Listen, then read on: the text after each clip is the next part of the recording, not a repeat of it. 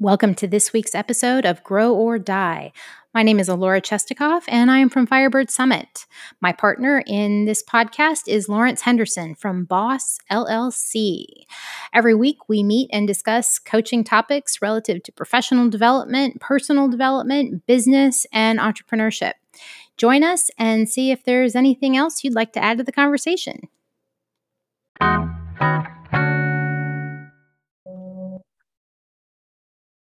Well, hello, hello, and welcome back. I am Alora Chestikoff from Firebird Summit. What's up, everybody? I'm Lawrence Henderson from Boss LLC. It is amazing and great, and always a pleasure to be back with you, Alora. And you as well, Lawrence. We have not had an episode of Grow or Die in a little while, so I'm glad to get the chance to get back to it. Mm-hmm. So, already we are heading into summer. It's kind of a nice, like, getting out and refreshing kind of time. And one of the things that I see a lot uh, in myself, if not other people, is you know kind of shaking off the winter cobwebs and getting out, and you start feeling the joints creak and crack and move, and you're like, wow, when did I ah I fit into these shorts last summer, and now they don't anymore, and and it's funny because I think, you know, a lot of us kind of go through that to some extent, you know, many years after a couple years of COVID. I think a lot of us have a more extreme version. But there's also kind of like that just time when you start waking up and you realize, oh, I can't really see across the room anymore without my glasses. Or and it's really kind of that like midlife thing. And you know, you and I have had a lot of different conversations over the past couple years about things that change and things that don't change and how your priorities change and values and all of those things. And i really kind of want to come back to that. So i just i just finished reading arthur brooks's new book uh, strengths to strength. And it's a great book and i highly recommend it as well as his um, his uh, series in the atlantic monthly about building a happy life. But what i really want to talk about that was very much the heart of his book is that there is a normal change in our bodies. And we think about it, I think, frequently in terms of just phys- pure physicality, right? We know that as we get older, especially if we don't do as much physical exercise or labor, we have, you know, some degradation of muscle mass and we're not um, and bone density and things like that eyesight i said like my big painful one that the older i get my eyesight gets and it shocks me sometimes how bad i feel like it is um, but a big part of what he's talking about is that I think we have historically underestimated that there's actually a cognitive part of that as well. And so he breaks down, he breaks things down into sort of what he calls two different intelligences. One that you have when you're younger and you're really fast and really sharp, kind of that like super aggressive, high adrenaline, you know, capacity that you have when you're younger. And he refers to that as fluid intelligence, which is very, you know, like quickly on the ball, fast calculations, keep a billion things in your head at once, you know, a lot of mental juggling kind of stuff. And then part of the the change in your prefrontal cortex as you get older helps kind of gradually transition into what he calls um, uh, contextual or sorry crystallized intelligence which is more about context. It's more about pulling different ideas together. It's a lot more relational in its nature. You're more kind of you get more interested a little bit in the human in you know human relationships and the human impact and things. And it's funny because as i as i was going through the book i kept thinking this is so clear why so many people go into coaching as kind of that second career right? When we were in our coaching training most of us were our age. We were most of us were in our early 40s you know about that time where we'd come from a career that we might have really really loved at one point we kind of just hit the point where kind of wasn't doing it for us as much anymore maybe or or we didn't necessarily feel like we could always compete right? Because in a lot of those when you have like that sort of brute force competition you know there's always a new 24 year old coming up behind you who's like ready to go and they're ready to work 80 hours a week and as you get older you're like yeah not so much that whole 80 hour thing anymore i'm i'm you know yeah i i did do that once upon a time but I'm not sure I'm feeling it so much these days. And so, what I really liked about his book was he talked about how there's a lot of scientific reasons for it. There's been a lot of really interesting research, um, particularly around how some different fields kind of experience different peaks in people's ages, kind of in terms of peak performance. But what his real point was, more than anything else, is that you know, we'll often kind of joke about it as like a midlife crisis. And his point more than anything else is if you understand why it's coming, and you don't try to you know be a salmon fighting upstream against the realities of the changes in your body and your brain it doesn't have to be a crisis. You can start looking at ways to make different decisions and look at ways to pivot your career and take advantage of the things that you've gotten good at that you probably weren't good at when you were 24. But that over time, as you kind of go through this, if you can accept those changes and accept the advantages that come with them as well, you can actually make decisions that help kind of transition you into a different phase of your life and your career and don't turn it into a crisis that completely you know strips you of your identity and everything else. Yeah. so that's really what i'm talking about today. So yeah, that's that's amazing. Yeah that's amazing because what as you were talking um one of the things and i think transition is is is a key word in kind of wherever you place that at right? And i think you know, you got the age of it all in the workplace, right? And there being five generations represented in the workplace and whatever that means. And I think for us, that's a great, I like kind of marker where we entered into coaching um, as a, you know, career field and as a change and a meaningful change. And I think me transitioning out the military, that connection point, that drastic kind of life transition of, okay, I'm no longer that or identify full time with something, but okay, so what's my next? And I think a lot of times when you think about moving from thing to thing, it's the uh, the fear of will what I was good at before transition with me. And, and I think that is a scary thing that keeps people from even making that leap. And you think you talk about physically. I mean, I'm doing that now where I'm standing up and I'm like, takes it takes it. I like, where's the WD forty? Um, because I need to like grease some wheels uh, before I start moving too quickly. Uh, and I'm, isn't it isn't it hilarious how when you, especially if you've been sitting for a while, and you go to stand oh, yeah. up and you groan and you're like, oh my god, when did I become my parents? Oh, yep, sitting yeah. down. Like in all the commercials and TV shows, like when people sit down and you make noises, you be like, "Oh God, it's me, it's me." Um, and I think that is a that's a this is an amazing topic to tackle. And when you what, what has this coming up for you uh, as of late? So, you know, it's funny because when I started my career in technology, I was a project manager and I was a really damn good project manager. One of the reasons that was true is because I could keep a whole ton of really complicated technical detail in my head at any given point in time. And so I could be going through my workday back in the days when I actually worked in an office surrounded by people. And I could walk around the office, and any given person at any given point in time could stop me. I could be away from my desk and say, Hey, where is X, Y, and Z for the project? And I knew where it was off the top of my head, who was doing it, when they were going to be done, when it was going into testing. Like I, I knew all of that. And I, and that actually worked to my advantage in a lot of ways because it meant that I could get involved in bigger and more complicated things that small that you know people who weren't as as strong or confident would shy away from. And those were really kind of the more you know messy bigger more ambitious types of projects. And so I always found myself you know quick to dive into those quick to volunteer for those because they were the more exciting and interesting ones. And the thing that I really struggled to explain to people over the past 10 years is why I can't be a project manager anymore. I can't do that anymore. I can't, like, I can't kind of stay focused in that level of detail. And it's funny now because, you know, in my during my day, I'll be in conversations with project managers and I'm, you know, sort of trying to stick at a 30,000 foot view and I'm watching them work or I'll, I'll sit in on a meeting and they'll start popping between tickets and they know, oh, well, this particular issue has this ticket number and they just like plug in the ticket number and they know exactly which one it is and exactly where it is and which developer has it, which country that developer is in and what kind of timeline. And I'm watching it thinking, I'm just tired. And it was very, and I, I was really struggling to kind of explain why something I used to be so good at is now so difficult for me.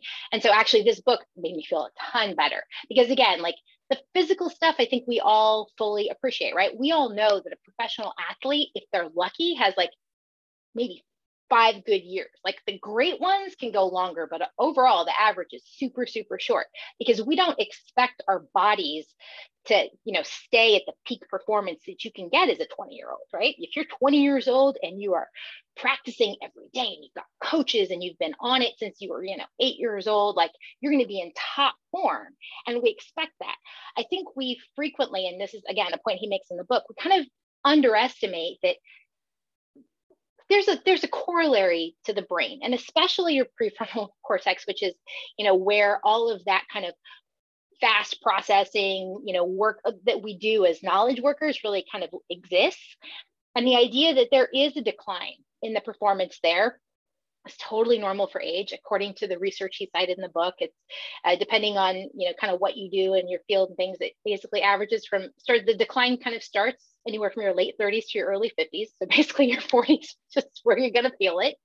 Um, and that that and that that's normal. And it's not, and so part of what his his point in the book, and one of the things he he really spent a lot of time on was that if you identified as a successful high performer when you were younger, and you start going through that decline, and you're still very attached to that identity as a high performer in that field, all you're going to you're going to find yourself on a hamster wheel because you just have to work harder and harder and harder to keep up with where you were. While again you get you know 25 year olds coming on board who are doing it effortlessly. And they also have the physical stamina of being 25 and having no problem working 20 hour days. Yeah. And i think that that is a that is a huge distinction you just made because i'm in this process in this season of when i coach a leader and i coach a client helping them you know, we I, I call it like how do we collect the win, right? And and the win in context, and and the win as what's important now, and in the way you just frame that, and and again, I think there becomes a, a need to redefine and put into context and really become realistic with where you are, so that you can begin to reframe what winning in this season of life looks like for you. Because I could see how someone could just hold them like be so hard on themselves. I mean, me, I just started with a new gym at the beginning of, of March. And, you know, ex NFL football players, the lead trainer, we're doing sled work, we're doing all this stuff. And I'm with the 425 AM crew. And I'm looking at all these other guys and, and gals, and, and and I'm like, man, how why can't I do what they're doing when again, army me was doing this? And I was like, dude, you've been out the army for seven years now, and you haven't worked out this level of workout probably ever in your life since high school football. Like, put it into context, buddy. And then one of the things, and I love that it happened for me when he said out loud, he was yelling at one of the guys one day, and he goes, he said, he got an excuse. He been here for two weeks. You ain't got no excuse. You've been here for five years. And I'm like, dang. I was trying to compare myself to people who like, and again, I was like, but what was I? And it was like, I was trying to pull that person forward. I was like, no, who are you now? Yeah. Who are you today and who do you want to be? And my thing is now, I just want to be, you know, sexiest husband in the room. And then, you know, in in context, that would mean to my wife. So I'm only just trying to be her her level. When I get to her level of sexy, mission accomplished. I'm good. Um, well, and you know what? Actually, that gets us to the other really big thing in his book. And you know, he cites the the uh, lifetime Harvard study for happiness and things like that. But a big part of his point too is, you know, a lot of a lot of high performers who he refers to as strivers, who you know, in their early parts of their career, just hit it hard, and they they were all about it. They identified as their as their career. They prioritized their career. They probably sacrificed a lot of relationships to make their career. And then they hit this midlife point and they're like oh crap now what? I can't i can't keep that pace anymore. The next generation's on board and they're starting to eclipse me. I got to do something else. And oh yeah by the way look around. I've burned down my marriage. I have no relationship with my kids. Uh, my parents are you know on their decline. I have almost no friends left. Now what the hell do i do? Because i've just made a mess of my personal life at the expense of a career that is now moving way past me and I don't even want it. And a lot of times I don't even want it anymore. And so this was a really big thing that, you know, as part of the book is that, again, part of the, it doesn't have to be a crisis, but it is a transition. And when you come into this point in your life and you look at it and you're like, okay, well, looking down the barrel at 50, and my brain says, hey, you know what? Every piece of research on the planet says that the degree of satisfaction you have at 80 is largely based on the relationships you have in your life based at 50. So guess what? How are you going to prioritize where you're at now? You've got to repivot how you're doing things, how you identify what you think is important to you, what you prioritize, what you make time for. And I think, you know, to me, that, that's always one of those stats that came out of the, that has come out of the Harvard study is that how how satisfied you are with your life at 80 is a direct correlation to the state of the relationships you have in your life at 50, and that is such a powerful thought. And and he draws on that a lot. But again, his point is a lot of people who are very high performers in their career up through their 30s and into their 40s have done a lot of damage to a lot of relationships. And by the time you're coming into your 40s and looking around, start deciding which pieces are important to pick up. Wow, that is, and again, and I and I love again the title, and I'm, I'm I love words and kind of that strength from strength to strength, and and and again, when you talk about you never if in it that research and it being the truth of it in the data of hey the truth is you didn't build relationships and then now in this area where life is shifting and things are pivoting and you're reframing what it's important for you and all these things. And to think that next 30 years of your life is dependent on your ability to build relationships. And one thing that we talk about and a lot of times with coaching clients is that ability uh, to even understand what your stuff is so you can connect with others. Like how do you connect? And i think for a lot of people by the time they get to this point of that late 30s to 50 it's like like you said we've the old school model was put your head down, grind, work hard.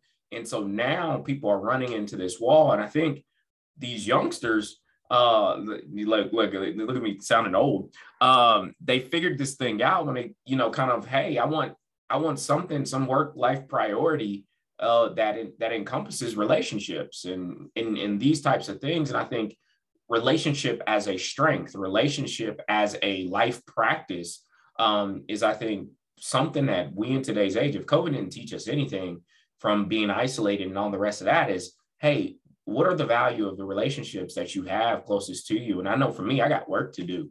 Um, yep. and, and I know, you know, again, a lot of us to, to prioritize what do I want to, who do I want to hang out with when I'm 80? Uh, um, yeah, like, like literally, like, I'm like, who, I, who would I still invite over at 80? Um, well, and that I think is to me, it's another that was another really interesting point about the book. And you know, I we, I've told talked about this before. How when my grandmother uh, moved into the home that she's in, she really struggled to make friends because, and it wasn't until that point in time that she realized how much she had always depended on my grandfather to drive that. Well, my grandfather and work, because she she was a teacher, so she had friends, you know, that were work friends and, and things like that. But that, you know, it was the first time in her life, like as a totally solo entity. She was responsible for building and making friendships. And she didn't know how to do it. And she was, you know, 95 years old, or sorry, 85 years old. And like she was stuck in a totally new environment and looking around going, now what do I do? And and I was watching her at the time thinking, wow, that's sad and kind of heartbreaking. And it's hard to watch her struggle and try to figure it out. Um, and then going back to, you know, the book, I kept thinking to myself, okay, so grandma's issue was that she'd relied on my grandfather for that. And he, after he died, she was like, oh crap, I gotta learn to swim on my own. Didn't ever plan on that. You know, mine was, oh no, I prioritized work for so long that I have let a lot of friendships atrophy and I've let my friendship muscles atrophy in the process. So I have to get back to that. And so, you know, that to me is another thing. Another point that he made actually that was really interesting is that and we, we've seen this research before also obviously is that you know women tend to make friendships based on kind of emotional support and men take tend to build friendships more around common activities and so again one of the things that becomes a real challenge is is how do you again say you're you know pushing 50 and you're like, okay, I got to prioritize this. Coming back to trying again and starting over, like trying to figure out how to do that when, you know, maybe the physical activities, you know, guys who used to play basketball together who might not be in a position to play basketball anymore are like, well, crap, now what do I do? How do I, how, do I make friends now? Yeah, and, it, and I'm thinking about you know me me never taking that shot at underwater basket weaving. Um, we might need to take it out.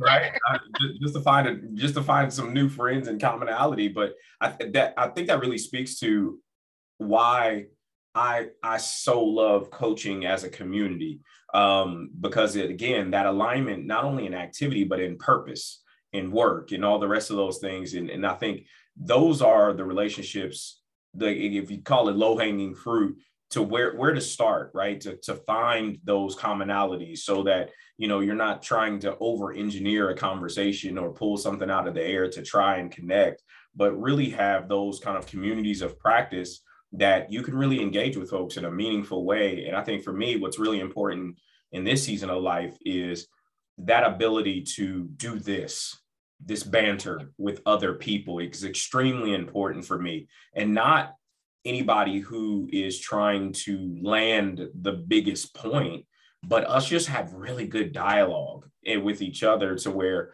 I'm like, I'm not looking at my watch after five minutes of a conversation and be like, all right, we maxed that topic out. Um, okay, anybody want to drink? And, and so and kind of going from there. But we can really hold that attention, which is extremely important for me, just being able to banter. And that's that's been from childhood. And and now like you you pulling this topic in, like I didn't I never realized how how important that was for me to be able to do this banter with with folks, um, meaningful banter, not just talking for the sake of talking. Like I hate I hate sports talk. I love sports, but I hate sports talk. Like I like I I can't stand it. Like I'm the dude that goes mute when everybody starts talking sports and athletes. Like I'm just like, here we go.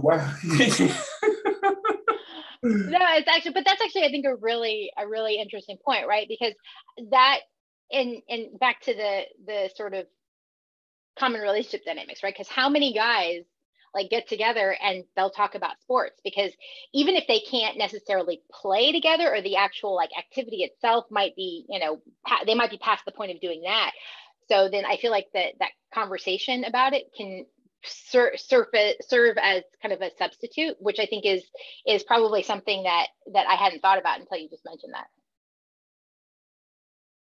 and i think that that goes into even the work that we do right and I, because I can remember, you know, my dad, um, before he passed, like all of his friends that I knew were all educators and coaches. And in and so much of a person's life was where they worked in the relate those relationships where when I got into work after the military, I was like, what do you mean people aren't friends at work?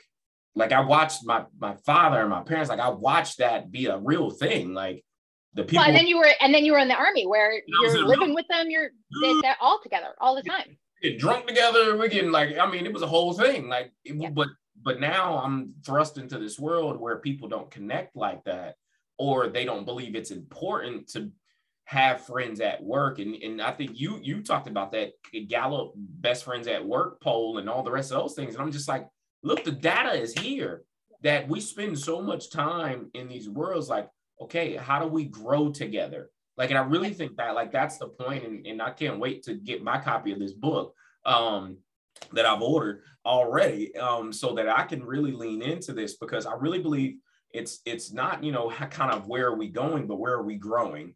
And, and I think that those connections along that journey, though, like that's what grows the roots of of relationship and connection. Um, is can I grow with you? and and again not everybody not everybody's going to be your your cup of tea and, and they no. not nor should they be but it's like like you said finding those meaningful relationships that when we're 80 and we're like we can't we can't go to the gym anymore but we can walk around the neighborhood who's that right? And we could stroll around the neighborhood with So it's funny you mentioned that actually, because that was another interesting point in the book that he talks about is that how, um, especially again, this striver group that he's really talking to that was all about getting into, you know, really advancing their career and getting into leadership positions, that leadership positions are especially lonely and have the hardest time building relationships at work because they end up, no matter how much they try, how much they want to, they can't really end up feeling comfortable being relationships being good friends with people that work for them. And so if they don't have a peer group and i remember thinking back to myself that you know i've had two completely different experiences right? One where i was the ceo of a company and i was unbelievably lonely and it's because i didn't have a peer group at all. And then i was a vice president at a much bigger company but my cohort i was one of four vps in my division and we made it was the best experience even though technically like I'd always wanted that COO job. Like that was the title I thought I wanted. That was the goal I was going after. And later, you know, vp and depending on how you want to look at it is, you know, not as elevated a role, but it didn't matter because there I had a peer group that we were really good friends. I had a fantastically good friend that, you know, we we hung out all the time. We traveled together, we worked together, we had so much fun. And like for for me to experience something so drastically different was a really clear example of what he was talking about how you know there's so many so many places where again if you sacrifice your personal life for work you know you can you can really find yourself in positions where you're surrounded by people that you might like them a lot and they might even like you but when you have a really complicated, especially if you're in a very political environment, but you have a problematic power dynamic in your basic relationship, it can absolutely stand in the way of you of you really becoming true friends outside of a work context. And yes, it can still be incredibly valuable and meaningful for you to have that relationship at work. But then the question is, okay, you both leave that job and you go someplace else how much of that can last and actually become you know a long-term friendship beyond that point. And so that was a really really interesting thing. And i kept that's actually i kept thinking about you coaching leaders and stuff when i was reading that part and really identifying with the dichotomy he was he was illustrating. Yeah and you man that's so that 100% makes sense of why these master like i've been i've been getting pinged a lot lately about mastermind groups for leaders who are not in the same organization and it's to build these communities of practice with each like just a community of leadership. And the more research that i get into as it pertains to how leadership is viewed in the grand scheme of things it's evolving. And and one of the biggest things that i'm seeing now is leaders who have the ability to do what we're talking about is is flex in transition and be what moments need them to be where before it was hey what leadership framework are you a, are you a disciple of? And all the rest of these things. And it's just like guess what? That used to be a thing. Now the world we live in is requiring hey some you to be nimble you to be pliable you to be flexible. And if you only deploy one style of lead like then then that means you don't know how to actually be what your people need you to be in these moments that matter and i think having a community of leaders where we could talk about this right? Like at seven o'clock today like i look like that's why i love being professor henderson and able to like talk leadership with young leaders. And now my online students are working professionals some of them at leaders real time that are coming back to get their undergraduate degree to have these conversations of hey, y'all should be community with each other.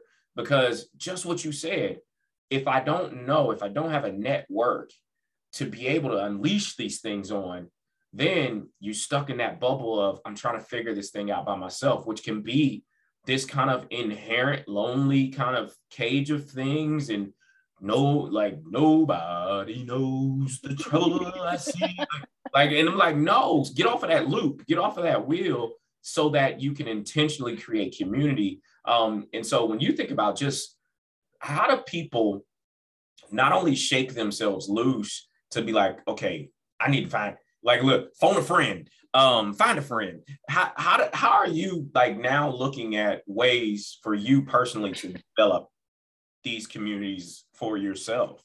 So it's been interesting. So I've always been, you know, I we moved back to my hometown last summer. And the the best part about it for me outside of my family has been has been my friends. And so my friends here are mostly from my first job, which to me is like the boot camp experience. It was kind of the college experience that my normal college thing didn't really give me. It was a group of people who, at the time, we were part of a startup. Um, we survived the bubble burst back in 2000 that none of today's youngins are old enough to remember. Um, but we were a group of people who at the time were all like the same level. We were all peers and we weren't necessarily all in the same department or had the same job but we were all part of this like early group at this particular startup. And since then we've all gone in different directions but we've stayed friends. And i've always found it very interesting that that group from that particular time and place, even though we all kind of scattered to the wind, still managed to stay friends. And one of the reasons that one of the things I liked about this book was it kind of helped me understand that because in subsequent roles, I, I you know, I did find myself being the boss or being you know, where it was harder to build those relationships with my team as the boss. At that point in time, no, none of us were boss. We were all just, you know, in the pool, piling on together, trying to, you know, make stuff work. And so um, the fact that that that those friendships have held together is interesting to me. And I this book kind of gave me a new light to cast on why that was. Um, and so some of that was extremely interesting. So when you asked me that question, one of the things that I've been doing more, partially because I'm home and around these people that I haven't lived near in almost 20 years, is um, kind of going back to people who knew me before. Right. I think there's and and sometimes sometimes family can do it. Sometimes it's old friends, um, you know, and sometimes that can be awkward because if you haven't spoken to someone in a while, it's like, what, what, where are you coming from? Like, I haven't talked to you in 15 years. Um, but I think there's sometimes some really interesting value in going back to someone who never once looked at you like the boss never once you know saw you in that way. They had they had you know the version of you from however long ago in their head. And it kind of strips you of a lot of the stuff that you've been worried about building up or accumulating in the meantime. Um, and it doesn't always work because there's some things about you know where you were back then that you left behind for a reason and you don't have any intention of resurrecting.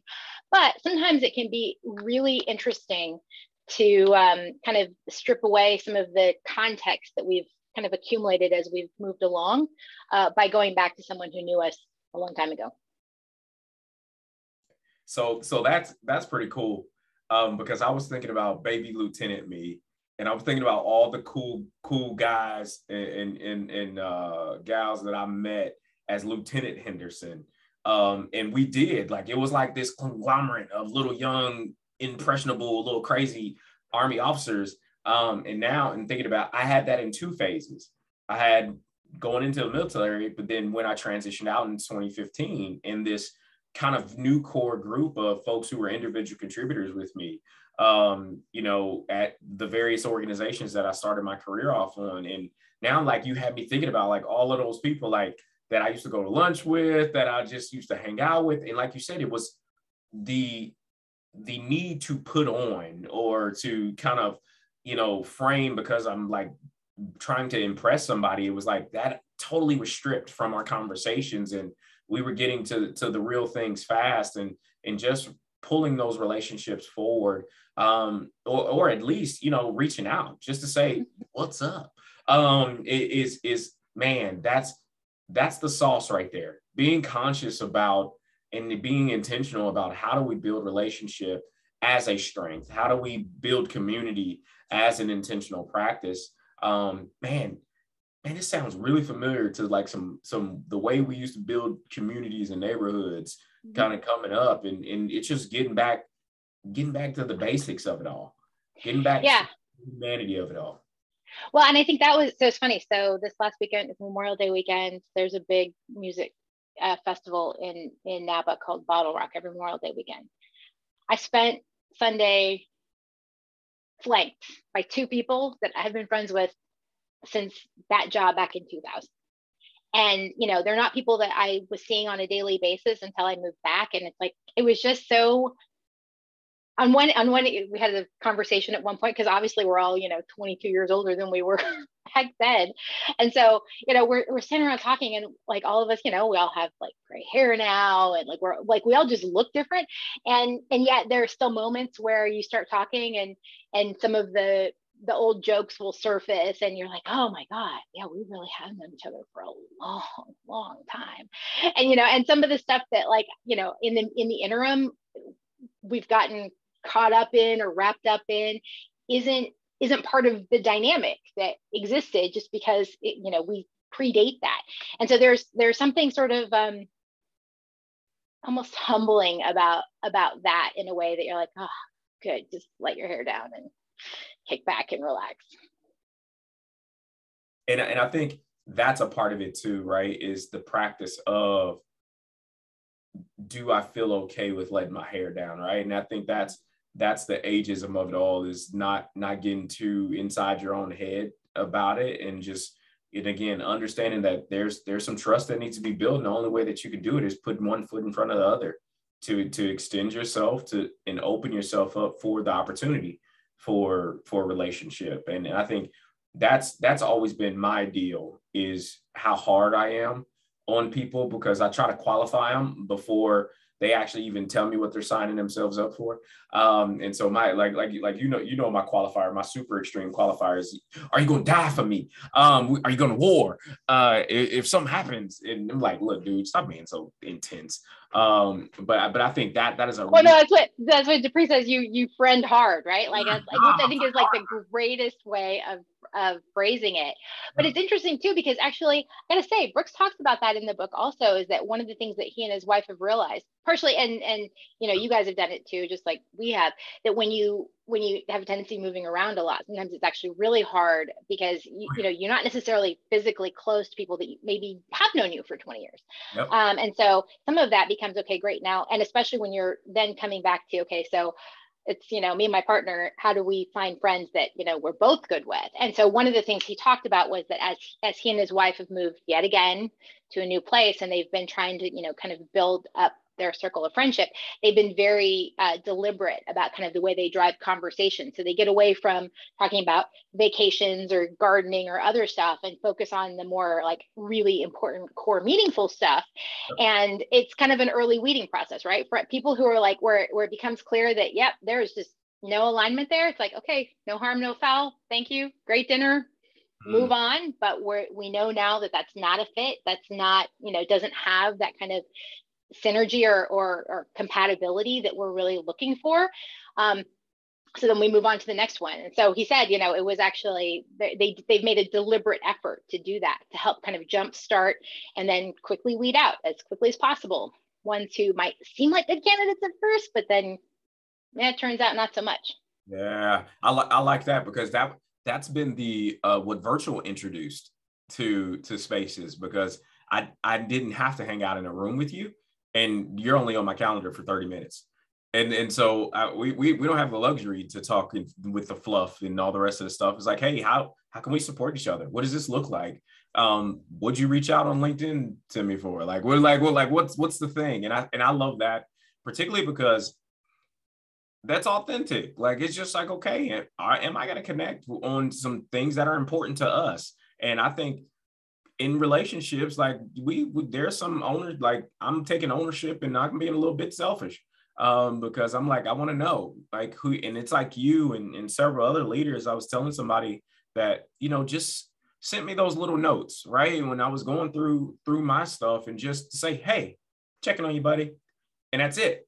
And, and so for me, I think as we get older, like that becomes increasingly more important yeah. to do I have a collection of those people who can hold space for me and and all of life stuff that comes along with relationships. So now, great topic, man. Golly, this was good. Okay, so now question for you. Yep. Not physical. We're gonna strip out the physical because that's that's the one everybody everybody accepts, yep. even reluctantly. Give me two or three things that you find yourself not as good at now that you used to be good at, didn't used to think anything of, used to take for granted, and now you find are considerably harder to do? Um, similar to yours, I was um I could recall numbers and things like I like off of one time seeing something. I I could, you know, paragraph 4B of this book um said this now I'm like, I know the book, I see the book. Um, so, so that's one. Um, two is um, just the ability to, like, I'm quick on my feet. Like, I really am quick on my feet. But now I'm noticing that I have to bullet things a lot more. Um, and, and so when people think I rift, it's because I practice. It's, it's it. that's yeah. So those those are my two. so that's how you've adapted is by practicing now. Oh, oh yeah. Oh yeah. Yeah. Yeah. So I, that would actually have to be mine too. So that like the memory thing in particular, I mm. didn't used to think anything of it. I could I, in fact, I could be someplace where I wasn't even part of someone's conversation. I was just, especially in an off, you know, office space with cubicles, you can overhear people over here and people over there, and I could hear stuff and glean, you know, random tidbits that might not seem pertinent today, but two days from now, I'm in another conversation and like, oh, hey, no, that's going on over there. I know that, that kind of stuff. Um, yeah, is much like I, I can't assume that I do that anymore. Um, and the other one is uh, like more of that, like taking notes. And one of the things that I really realize now is I never learned how to take notes in school. Mm-hmm. I listened, work like I have for years. I moved around and I carried so many stupid notebooks with me, and I would and I have this like weird attraction to notebooks. I'll buy a notebook and I'll use it for like two days and then I won't use it again. so I used to lug around with me from house to house to house to house, all of these notebooks where I would use it. You could go back and you could look at it. And I was good about dating them. So at least I could tell when I was doing it, but I'd get like a spurt of like one week and then like nothing and then like three years later you'd see another spurt of like one week and then like you know nothing for another year and a half and then and, the, and i never got good at taking notes because i didn't need to be and now i am paying that price so terribly because i can't keep that stuff in my head the way that i did. I can't have like the instant recall of oh so and so said this or this happened on this day at this time. Like none of those things are are at my beck and call the way they used to be. So that one, yeah, having to go back and teach myself how to take notes and to remember that it's like, you know, a muscle memory. Because I'll get involved in a conversation. Next thing I know, I've stopped taking notes. And then the, the conversation ends and I'm like, oh crap. I love it. I love it. Yeah, that gets me into a lot of trouble. So all righty, pal. Well, that was that was all I had for today. Did you have anything else on this one? No, just uh, thank you so much for pulling this forward and also dropping great book recommendations. Yeah, always, always. Well, and also, like I said, uh, Arthur Brooks has a really great series in the Atlantic. So he's he's ongoing stuff. He got a lot of research that went into the book and a lot of stuff that didn't fit into the book. So it's it's going in into his his articles in the Atlantic. So anyway, have a wonderful week, my friend, and it's so great to get the chance to talk to you again. Yes, ma'am. Always a pleasure. Until next time. Absolutely. I will talk to you soon. Bye. Bye.